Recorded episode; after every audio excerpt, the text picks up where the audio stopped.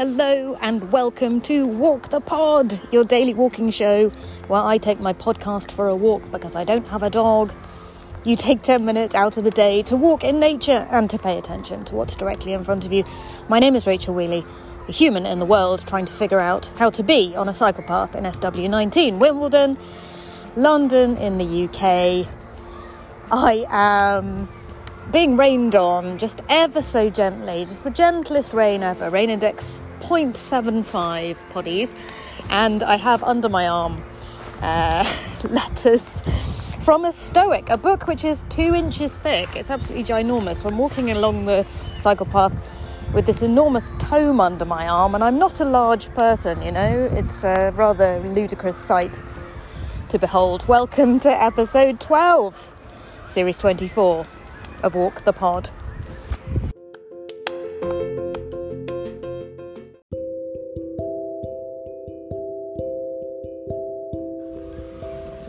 Quite enjoying you, uh, bringing you Stoics from the cycle path straight off the bat. First thing into the podcast, hit you with a bit of Stoic philosophy, bit of wisdom for your Tuesday. And uh, today I have a, an extract uh, from a letter from Lucius Seneca to his friend Lucilius.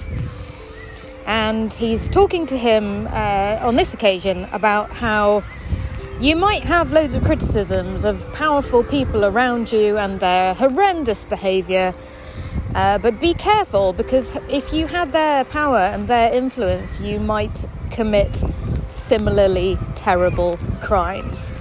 It is now rain index three or possibly even four uh, and the rain is coming through the Wimbledon Chase Primary School playing field, through the chain link fence, and directly into my face. So, as I read you this, I need you to understand that my copy of Seneca's Stoics on the Cycle Path, for that is what the book is called Stoics on the Cycle Path, sorry. My copy of Seneca's Letters from a Stoic is getting rained on as I read this to you. So here we go. Uh, this is from uh, a letter called On Values. In the noise of. I got confused by the bell ringing there, not in the noise and the rain. It's very, it's very distracting situation to be reading to you from today, Poddies. I apologise. In the case of many men, their vices, being powerless, escape notice. Although, as soon as the persons in question has become satisfied with their own strength, vices will be no less outrageous than those of the people they criticise. These men simply lack the position of power to exercise their vices. Similarly, one can handle a poisonous snake while it is stiff through cold. The poison is not missing, it is merely frozen into inaction. In the case of many men, their cruelty, ambition, and indulgence only lack the favour of fortune to make them bring about the crimes that would match the worst.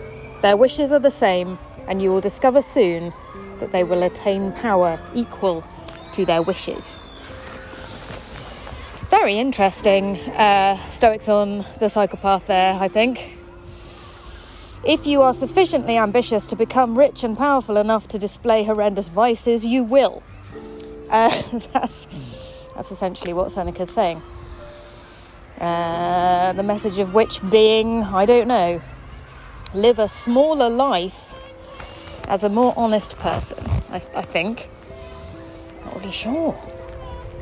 Just pausing now because um, you know there's a uh, mechanic's house on the cyclepath Poddies. There is a new car in the mechanic's house. Uh, he's working on it now, and I'm pretty excited about it. I'd like to tell you about that as what I can see directly in front of me now.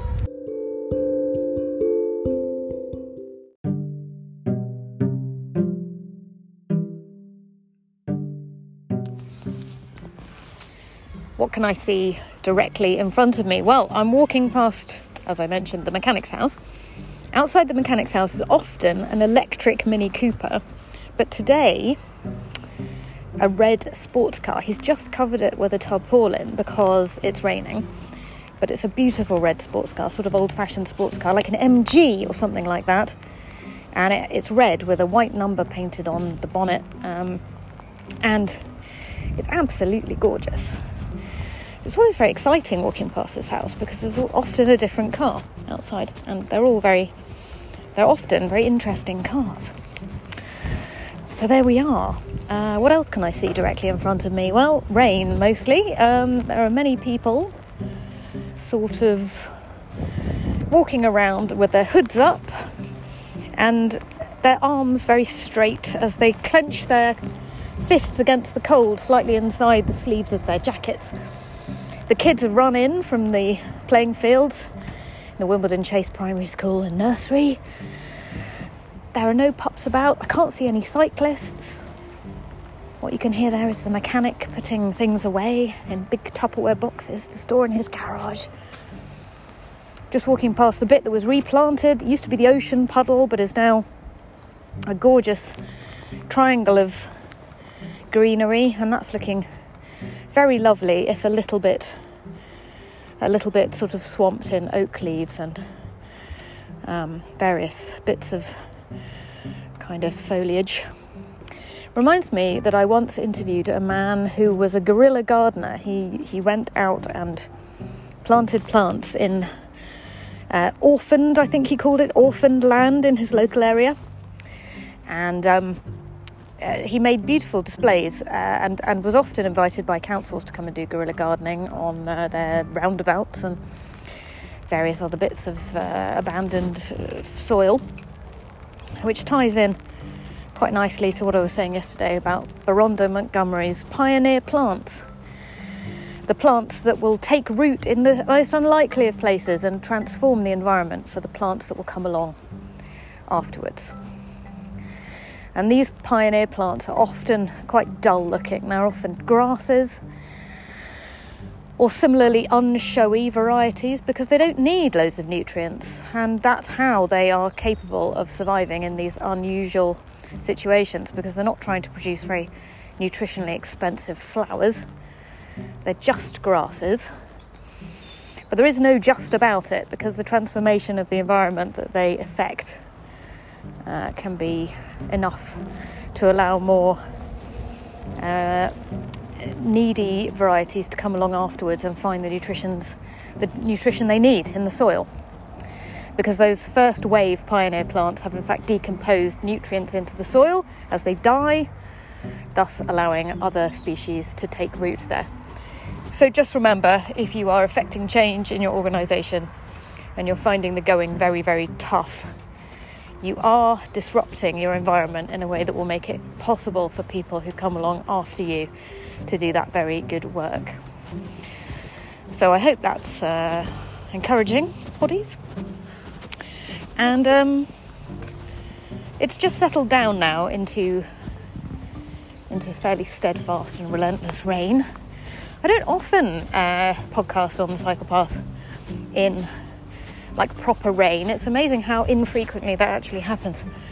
But uh, it seems today is going to be one of those days. And I agreed series ago with Polly from the icy edge of England, now of North London, of course, uh, the urban wastelands of North London, that I would carry an umbrella in order to in order to demonstrate the rain to you, so that you could hear it pattering on the fabric. But I don't have an umbrella with me because I had to carry this enormous book of letters from a Stoic today, poddies. So uh, you won't be able to hear the rain, I'm afraid, but you're just going to have to take my word for it that it is raining.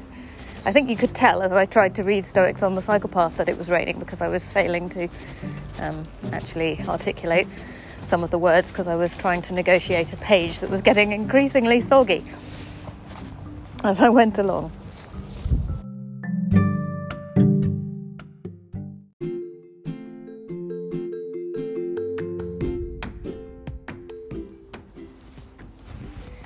Thank you for walking with me this Tuesday lunchtime. It's been an absolute delight to have you with me on this walk along the bike track in SW19. I spent a very pleasant evening last night watching Murder on the Orient, Orient Express, starring Kenneth Branagh, also directed by Kenneth Branagh. How you star in and direct a film simultaneously, I, I cannot fathom, but uh, some people manage it. and and the steam trains and the snow and the people in period costumes were very comforting to a soul that was somewhat overwhelmed by emails yesterday. Still wading through an email inbox that is uh, quite overflowing with correspondence. That's my work email inbox. If, if you want to email me, I mean, that's a completely different kettle of fish, poddies. I have a separate email account for your emails, which I, of course, read first. Rach at rachelwheeley.com if you want to send me some pictures of puppies or something. And I want to say a big thank you in particular to Captain Tim, who very kindly and for no obvious reason sent me a duck in the post. A wooden duck, uh, which is absolutely gorgeous. It's so beautiful. And I have it with me uh, at work by my work laptop, sitting next to my work la- laptop, uh, just just sitting there being serene, because ducks are serene, just chilling while I read emails. Uh, so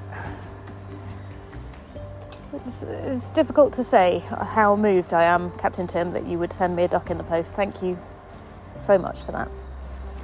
Uh, and I hope you are having a good week so far. I get the impression that people are somewhat overwhelmed at the moment. And, well, of course, as usual, my, my thoughts are take regular breaks and take a walk at lunchtime because it's amazing how restorative that can be. Uh, and over time, it becomes a little oasis in the middle of the day. So I hope you will start putting a break for lunch and a walk in your diary every day, ring fence the time, and get out the front door, even in the rain. Just as I get out there on the basis that the podcast needs walking, you can get out there on the basis that the podcast needs listening to. And if you listen to Walk the Pod while you're walking, it might help you to form a habit. And of course, the other good way of forming a habit is to join a group of people for whom daily walking is their normal habit.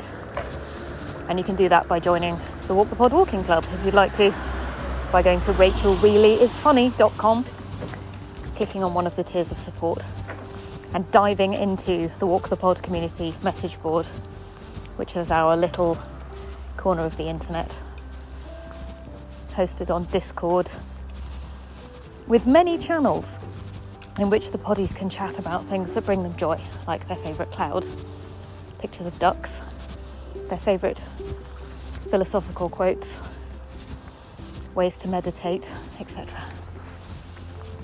Lots of love, and I'll be back with episode 13 tomorrow.